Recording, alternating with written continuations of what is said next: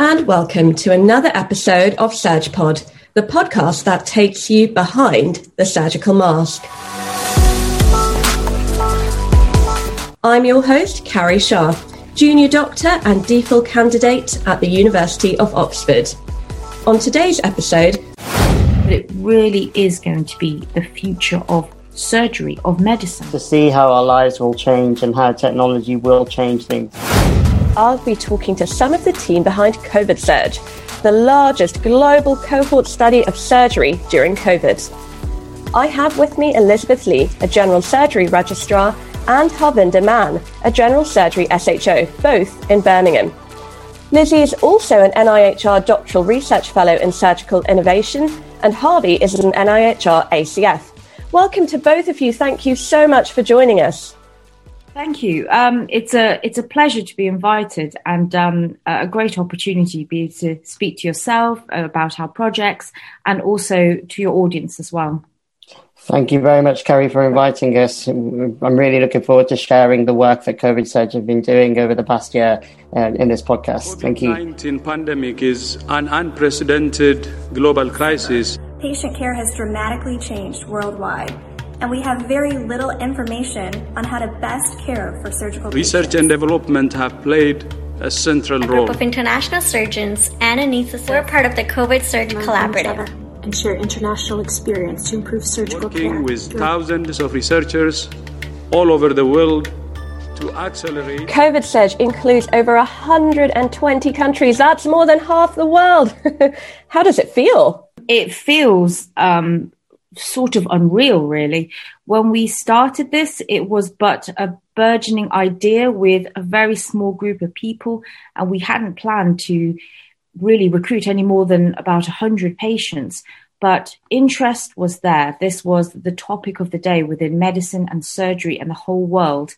And it grew and grew. And we um, used this to try and deliver fast research that was patient centered and data driven as quickly as possible. I definitely agree with Lizzie. We really didn't see it being sort of as big as it is when we started off with. Um, and it's only through the success of collaboration and also the use of sort of virtual meetings and virtual networks that we had already and creating new, new, new networks over social media and also throughout the links that everyone had to make it such a success. And COVID Surge began, is it about a year ago? So, how did you guys get involved? So, COVID Surge came from the Global Surgery Unit, which was already established within the University of Birmingham. This unit is centered around um, research that uh, uh, benefits patients of all, um, from countries of all economic backgrounds. And also, that has already, um, that established a very good network that was already present. Um, however, that network was more focused on trials. There were small parts of research that was happening, but rather low key comparatively.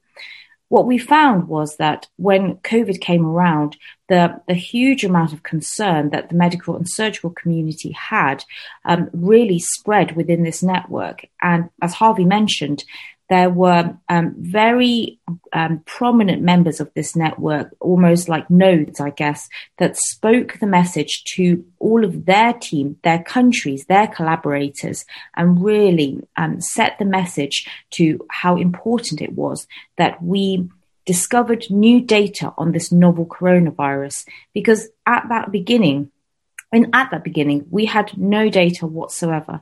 And there was a lot of guidance that was um, being uh, put out by surgical societies, but it was only based on opinion, which was um, the best that we had.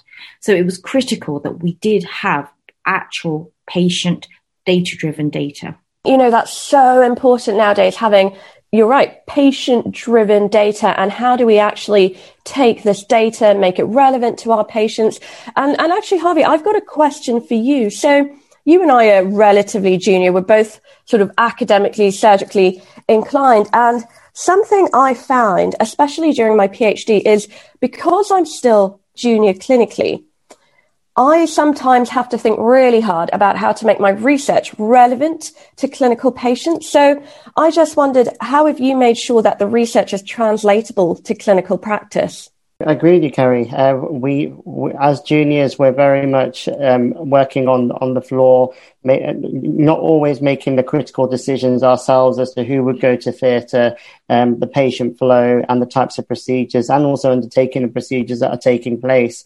And sometimes in research, it is difficult to sort of to, to, translate that or create the studies or work within the studies that would be translatable in clinical practice. And I think that's almost part of our learning process, both as academic uh, research, junior researchers, and also um, junior trainees as well within surgery. Um, we would look towards the decisions that are being made. We look around us and see what's happening, looking at the guidelines. And I think the most important aspect in making sure that the research is translatable is guidance from our seniors, guidance from the key policymakers, it, including the surgical consultants, including the senior academic researchers, and also the policymakers, the people in the hospitals that are making these decisions, and the different factors that would influence these decisions on a day to day basis, which we may not always see from the junior level and also from the research aspect as well, which is why it's so important to have that guidance, to have that support of the wider multidisciplinary team. Absolutely. I, I really hear that. And you've talked, guys, about having lots of sites involved. You know, we've talked about 120 countries, lots of big data. Has that been difficult? Is there anything that surprised you about working with big data or lots of sites? With lots of sites, um, we had already some background from um, previous studies that we've conducted that um, were very global, but nothing on this scale. So there was quite a lot of scaling up, but from fairly simple models we had before. So it's very important to establish a, a, good communication model with national leads, with a good dissemination committee that are responsible, that are knowledgeable, and that um, are, are um, great communicators with us as well, so that we are able to really move forward, galvanize this group of surgeons. We also needed pragmatically to set up very simple pathways that people could come to us with problems so that we can solve them very quickly. The other aspect of working with a lot of sites and also a lot of countries, meaning a lot of different languages, is actually to design your project as simple as possible. So going back to one of your previous points about delivering these big projects, you really do need to really find the pain point of what the question is, people are more interested in a subject matter that really has relevance to them, their patients, their community. So knowing the literature to a certain degree, but knowing where the, the horizon is, horizon scanning in a way, is really critically important so that the most pressing needs are being answered in your project. Then um, designing your project is also something that ought to be given a lot of thought. You do need to make this simple. And I mean, you need to have a clear question that you want people to answer.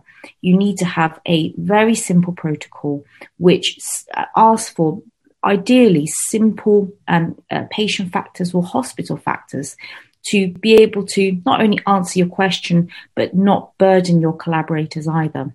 So working with a big group is very much about the design and about the execution itself when it gets to actually working with them, it is very much a team effort. We, um, b- by no means were alone. We had a huge, very dedicated group that ranged from very junior medical students and non-medics entirely, all the way to consultants who all offered their individual um, expertise and their time as well, which was very precious when everybody was redeployed. Um, and it really was about um, using people's time effectively. If they're on nights, you're not going to ask them to do lots and lots of work. But at the same time, if they had a break, you could potentially ask everyone to chip in. Good morning, everyone, and welcome to our new, new remote MDT, which is a new change that we have started in response to the COVID pandemic. So this morning, can we start with the newly diagnosed patients? And I would ask you all to identify which study they can go into. The other thing about a very big group and a lot of countries is giving everyone updates because we're all human. We like to know what progress is. We like to know what our targets are and what little successes we have achieved. And those little updates were very helpful, really did carry the momentum and uh, really could deliver results at the end. So, say I am sitting in another country. So, actually, I grew up in Kenya. So, say I'm sitting out in Kenya and I've heard about COVID surge and I'm a clinician or a surgeon or, you know, uh, I don't know, hospital director. How do I get involved? You know, do I call you guys up, send you send you an email? How does it actually work? And so the way we had it set up was within we had we had our core team based in the UK, and then in addition to that, we had the regional leads who would then span out into the national leads and then local leads on a very local level. Um, in terms of dissemination, we used a variety of methods, including social media, including emailing out to mail lists of the of trainees across across the world and across the different regions as well. And we, we got a lot of response back from a lot of different countries at different levels from both both both small hospitals and rural locations to large tertiary care centers and university hospitals across the world so, um, for your example yourself, um, where you mentioned it, uh, someone working in, in Kenya, uh, and how, how, would they get involved with, with us? So there were a variety. We were very approachable ourselves, offering offering our details in terms of emails, uh, social media, messaging, and also we made it quite aware that there were national and regional leads on our website. And we directed a lot of our social media attention to our website where they'd be able to find their local and national leads uh, we had their d- details up on the website, which they would then go about contacting to, so that they could organize it on a local level as well. But I think the the most the, the biggest thing was that uh, we we made sure that we were all approachable by the different mediums, and also making sure that the regional and local leads were also very very approachable as well, so that we could get as many people involved as possible. That is a huge undertaking, and you know, well done to your team for for managing that. Um, and I just wondered for you guys, Harvey, Lizzie, what are your day to day roles in in COVID surge? So I myself, uh, when working with COVID Surge, I, I, worked a lot on it in my academic placement when I was based here in the in the uh, global surgery unit. And on a day to day basis, when COVID Surge was taking place, when the, the actual study was running at the time, uh, I would be responsible uh, for leading the Africa, the region of Africa. So liaising with the national leads, liaising with the local leads as well, and making sure that it, regarding sort of depending on which part of the process we were part of. So starting from the beginning uh, with the dissemination, making sure we were sending emails out, updating social media, responding to the requests, and trying to gain as much attention to it w- within the region as possible.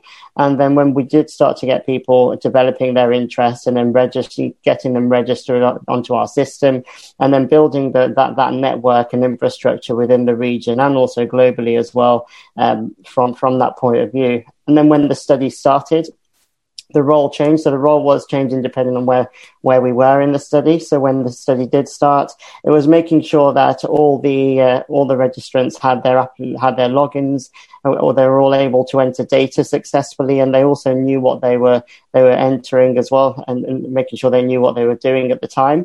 And then also making sure there was a completeness of data and checking, checking the request and checking the data to ensure that it was complete and going back to those people, asking them to, uh, whether they were able to complete that data and, and uh, fill it in appropriately. And then um, after that, it, it, it then it, then then we began sort of the um, sort of tying up the loose ends from the actual study period and making sure that if there was any follow up data to be to be organised so that they could so that they could uh, do that accordingly according to the protocol as well. Yeah, I, I would definitely second that. Um, it was a huge mix of different roles, really. And um, that really is the fundamentals of collaborative research. Everybody brings in their own um, unique qualities and their own skills, and it really enriches that mix. When um, the study is in development or in delivery, everyone can chip in in slightly different ways. So um, a lot of what I did today today is simple things like answer emails, but at the same time, if there was an issue, we would meet and problem solve. So, for example, if somebody had a problem with REDCap or they were uncertain how they should register their team, then it was talking about how we can do this so it's scalable and going forwards it would work and give us our information. It is also about planning ahead about what the paper would look like, which is again quite important. If there's an issue we find halfway through this uh, the project, is this something we can simply cut away that it's not going to be that relevant and ultimately will not really benefit everybody reading it and would be too burdensome for the collaborators? Or is this something we must tackle right now? So there's a lot of problem solving. There was a lot of meetings. There's a lot of moving around to what you're doing. Sometimes when, as Harvey mentioned, um, the time specifically was data cleaning or it was um, uh, going through free text everybody came together and worked on that one particular problem. So that really is the beauty of collaborative research. And you'll find that somebody's great at websites, somebody's great at um, data analysis, somebody's great at IT. And with that pitching together, you really do deliver something that is essentially almost peer reviewed before it's even come out, which is the beauty of it and very trainee led. So we had medical students on our highest level meetings that were able to offer great insight into what it would be like if they were the one leading in a hospital, what they would feel like, what support they would want. And that really enabled us to open our ideas and thoughts about how to really deliver this. Yeah, I think, you know, what you've touched on is immense. That collaborative research is really just harnessing experts from all over the world. But then it's a bit of a logistical nightmare. So, Lizzie, I mean, do you, do you see collaborative studies being the style of research in the future? And, you know, you're coming to the end of your training. You're almost a consultant. So are you going to keep working on this type of research in the future as a consultant? Yeah, that, that's a great question. Um, collaborative research definitely has a huge potential in the future. We are not lone islands anymore. We have to recognize the the issues that impact globally as well. And although obviously the UK had its specific issues, I'm sure the West Midlands and Oxford would have specific issues as well. The questions that often need to be answered are very applicable throughout the entire world, or at least more than one centre. And what collaborative research offers firstly, just at the study level, is that you have a lot of buy-ins from different stakeholders. And very often you'll be surprised at the ideas, suggestions that they come forward with. Um, we have a dissemination committee from uh, many different countries who are consultants, very junior doctors, who offer us feedback on a lot of our early ideas and it's, it's almost like um, an um, expression of interest of a, certain thoughts that we've had. And they were the ones who helped us generate the questions that needed to be answered the most. So it's almost like a group, a very complex process that comes together to a very simple question. Furthermore, what collaborative research really does is grow those communities and networking and communities. It sounds a, a bit naff, but it really is going to be the future of surgery, of medicine. Very soon, we are about to hit um, a technological, like, um, uh, it's going to exponentially take off uh, alongside um, not only sort of software, but hardware and devices. And we're going to get to a point where we're not going to be the surgeons of old. We don't choose a speciality and we stick to it for our entire careers or we know more and more about less and less. We may become redundant because someone's invented a new machine that just does our surgery for us. We may need to move into a different field. We, we may get bored and we may need some more new challenges. Having those network connections, exposing yourself to different ideas to the entire community globally is, I think, the potential that ho- holds the most um, uh, uh, innovation, the most interest. And um, having those networks there just sets the platform ready so that when things are about to take off, it, it's there already and it can spawn a lot more. And I think what's really struck me with what you're saying from COVID Surge is that it doesn't matter your background. It doesn't matter if you're a med student, if you're a consultant, if you're from another country. What matters is that you're interested, you want to work in collaborative research, and you're drawing this all together. And I think that's just incredible. Um, and I want to hear results. but first, I want to get to know you guys a little bit better in our next segment, Behind the Surgical Mask. So, fun, three fun questions for each of you. Are you ready? Okay, first question. Lots of us are working from home at the moment. You guys are, are doing academic work, maybe from home. What is your favorite room to work in? Maybe Harvey first? Uh, yep. So my favorite room would probably be my living room, uh, most probably because there's the most amount of sunlight in there at the moment, and it's very close to the kitchen as well. So if I ever want to make a cup of tea or coffee, it's not far to walk for there as well. Yes, yeah. snacks. I'm all for the snacks. And a lot of snacks. a lot of snacks. Um, definitely the kitchen. I'm even closer to the snacks, and, uh, the kitchen has uh, the best Wi-Fi, which I have to say right now dictates my life. Where can I find the best Wi-Fi? Second question, maybe Lizzie first. Have you ever had a pet? Yes, I, I used to have um, a small Chihuahua who um, is very cheeky. He um, he's now my mum's Chihuahua, and uh, she looks after him because I had a baby, which is um, much more demanding. Let's put it like that. Um, but uh, it, it's it's lovely to have a pet, just because they do um, they they offer so much like um, uh, unquestioned adoration and love, especially dogs, I think. And um, they certainly are very important to people. So, um, yeah, a tiny yappy chihuahua. Harvey, what about you? Any pets? Um, so yeah, I had a pet when I had a, a dog when I was growing up, a Siberian Husky, um, who who was absolutely adorable and uh, uh, incredible to grow up with. Uh, he was very demanding with energy, wanted to go on lots and lots of walks, and always wanted to play when he was at home. But as Lizzie said, they they're incredibly loving creatures that give unconditional love all of the time. If you had a time machine, Lizzie, would you go back in time or into the future?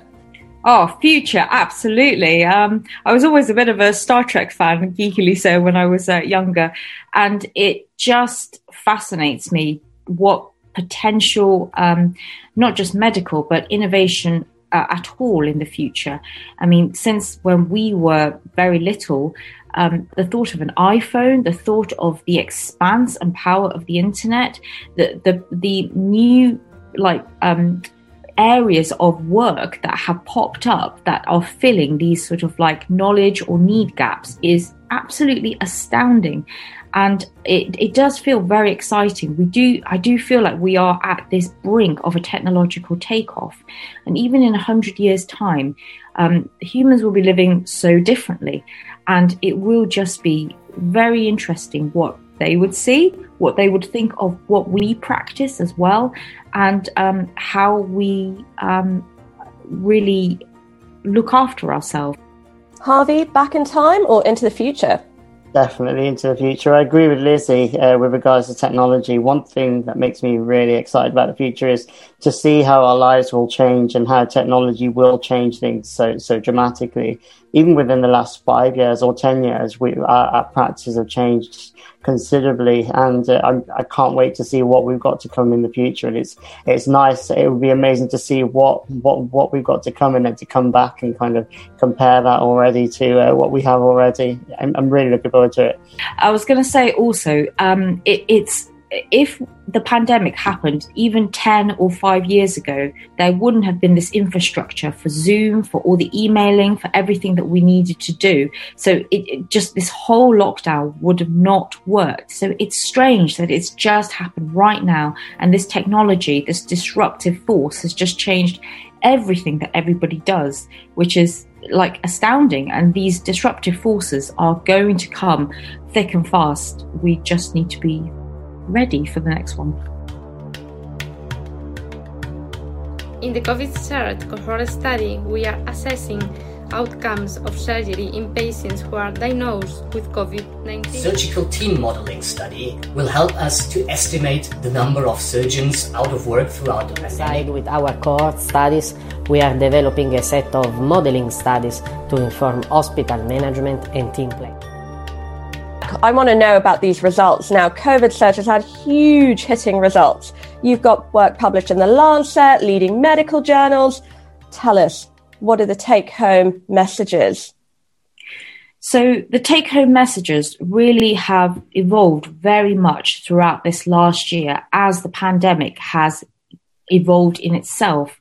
The first very prominent um, uh, publication was uh, in the Lancet, although a slightly less known but still a very well cited um, uh, paper was about firstly the cancellations that were happening what happened after lockdown where elective surgery was being cancelled. What we estimated was 28 million were cancelled across the globe, the vast majority in benign surgery, as you would expect. And now, as we are moving forwards, we're thinking about trying to relook at this result again. And a lot of the data is suggesting that it is going to take us years to be able to catch up to this. The the prominent Lancet paper, as I alluded to um, uh, earlier, is really looking at what the outcomes were because we needed to know what was happening to these patients with COVID. We could always look at data from um, SARS-CoV-1 uh, or um, H1N1 or other different viruses but this was the novel virus.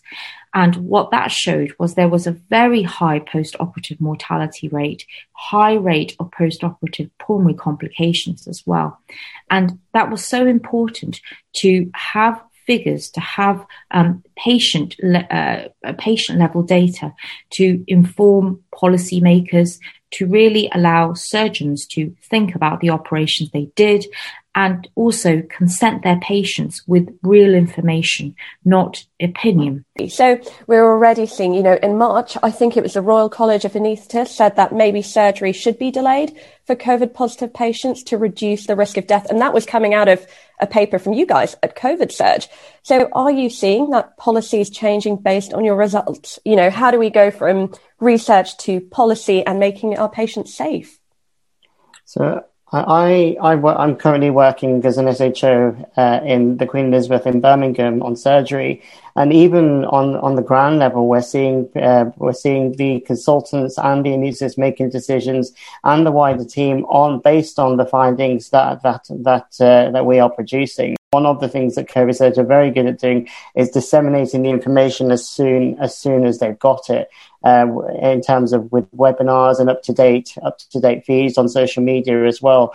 And this is really catching the eye of a lot of um, a lot of the consultants in surgery and anesthesia and medicine as well um, to to influence their decisions. And definitely on the ground on the ground level, I've I've seen myself the anaesthetist making decisions on whether patients should be going to surgery. Consultant general surgeons making decisions if someone has been diagnosed with COVID in the last six months, making that part of their their decision making process as to whether these patients should be going to surgery.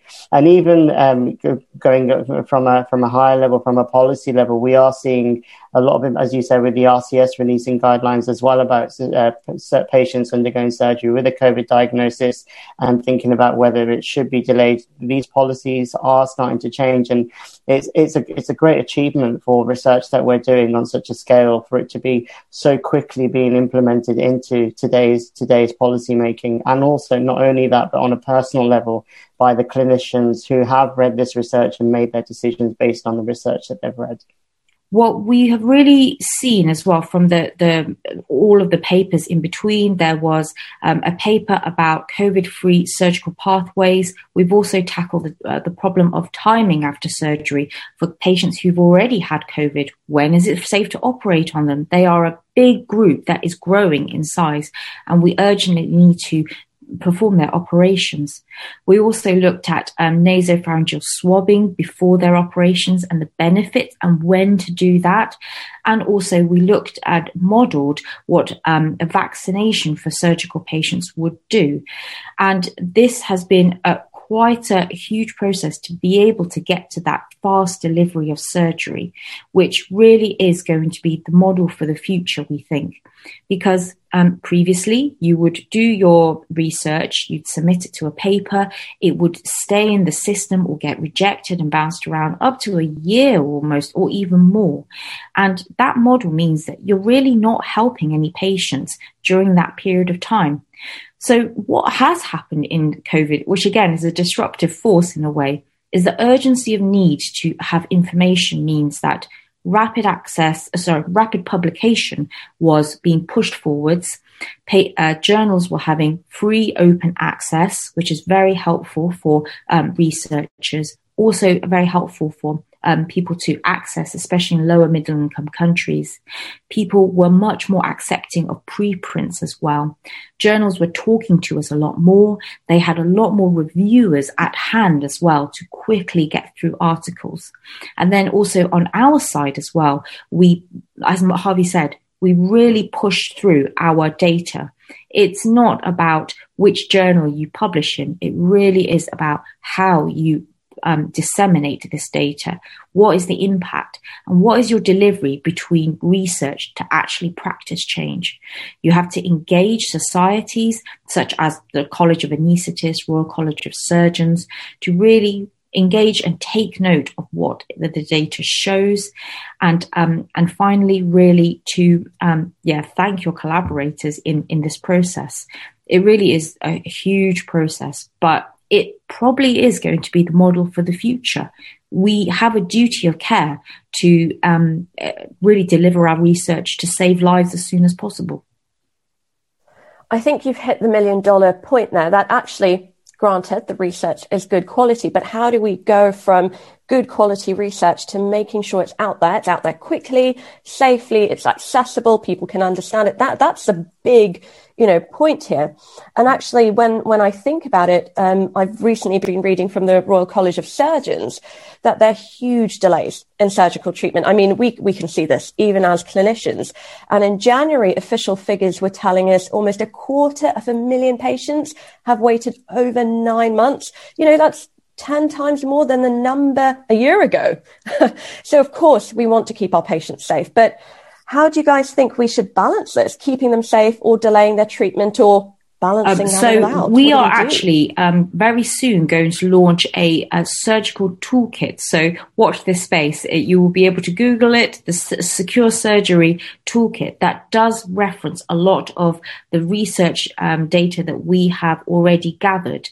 And it gives step by step information on um, what your host based on what your hospital is like. Do you have lots of resources in a clean hospital? Are you able to do swabs? What our recommendation is around vaccination? What our recommendations are depending on patient factors as well, such as if they've got cancer or if they're older. So um, to answer your question, it's very complex and which group do you operate on first? When do you operate? Is very dependent on the patient that's sat in front of you, the center that you're in, and the country that you're in as well. So um, I, I, would, yeah, urge anyone that is in doubt to um, uh, Google Secure Surgery 2025 when uh, the, the website's launched, which will be very soon, and it does take you through it in a very simple um, process. Um, but uh, pragmatically, it is about um, joint decision making between you and your patients and to let them know about the needs and the risks of their pathology that needs surgery and also what may happen after surgery as well. I guess that has always been the case. When does the benefit outweigh the risks? And we, as surgeons, this is our forte, really. Um, we make decisions. We make hard decisions, but this data will allow you to have some evidence base and also speak to your patients and really be able to inform them of what is happening. Uh, it's all about balancing uh, between the risk of delaying the treatment and and the risk the risks that would, would come about with with COVID as well. And even from from from the from from what I've seen so far, we're seeing a lot of complications now because patients are being delayed from surgery, whether that be from cholecystic from gallbladders and cholecystectomies not happening to uh, cancer operations that are causing patients presenting with obstruction. And uh, and what what we are ending up doing is a lot more emergency surgery as a result of the elective surgery not taking place. And the conversations that I'm seeing with between the consultants and the patients are very much uh, especially the ones that have come in with these complications, are, are that we, there is a risk of undertaking surgery, but there's a bigger risk of not undertaking the surgery. And it's about that joint decision making process between the patient and the consultant and the, the changing the, the, way the consent is taken and also changing the way in which we, we discuss things and ensure that they are aware of the risks of, of having surgery and not having surgery as well. And again, as Lizzie said, it's, it's all about balancing and joint, joint decision making there on a case by case basis. I can see why you guys both want to go to the future because, you know, you're already thinking about toolkits. You're already thinking about, you know, modeling things. You're already thinking about what do we do next now that we've got the results? How do we implement that? And how do we, yeah, make these decisions and balance risks? Well, thank you so much, guys, for coming on this podcast. It has been so inspiring to hear your stories. Thank you for helping us understand the work and the results of COVID Surge. And, you know, you've really shown us the power of collaborative research, the power of data. Thank you. You know, thanks to your whole team for stepping up and really during this horrible, stressful period, coming to, to inform us and, and shape the future of surgery. And thanks for coming on this podcast. Thank you. It's a pleasure. Thank you very much. It's, it's, thank you for inviting us. To our listeners, thank you for tuning in. If you've enjoyed our podcast, please rate and subscribe on Spotify, Apple Podcasts, or wherever you listen. We want to hear your comments, so join us on Instagram at Dr. Carrie Shah and at SurgePod Podcast, and on Twitter at Carrie Shah and at COVID Surge. Shout out to my producer Myra Anubi, and we'll see you next time.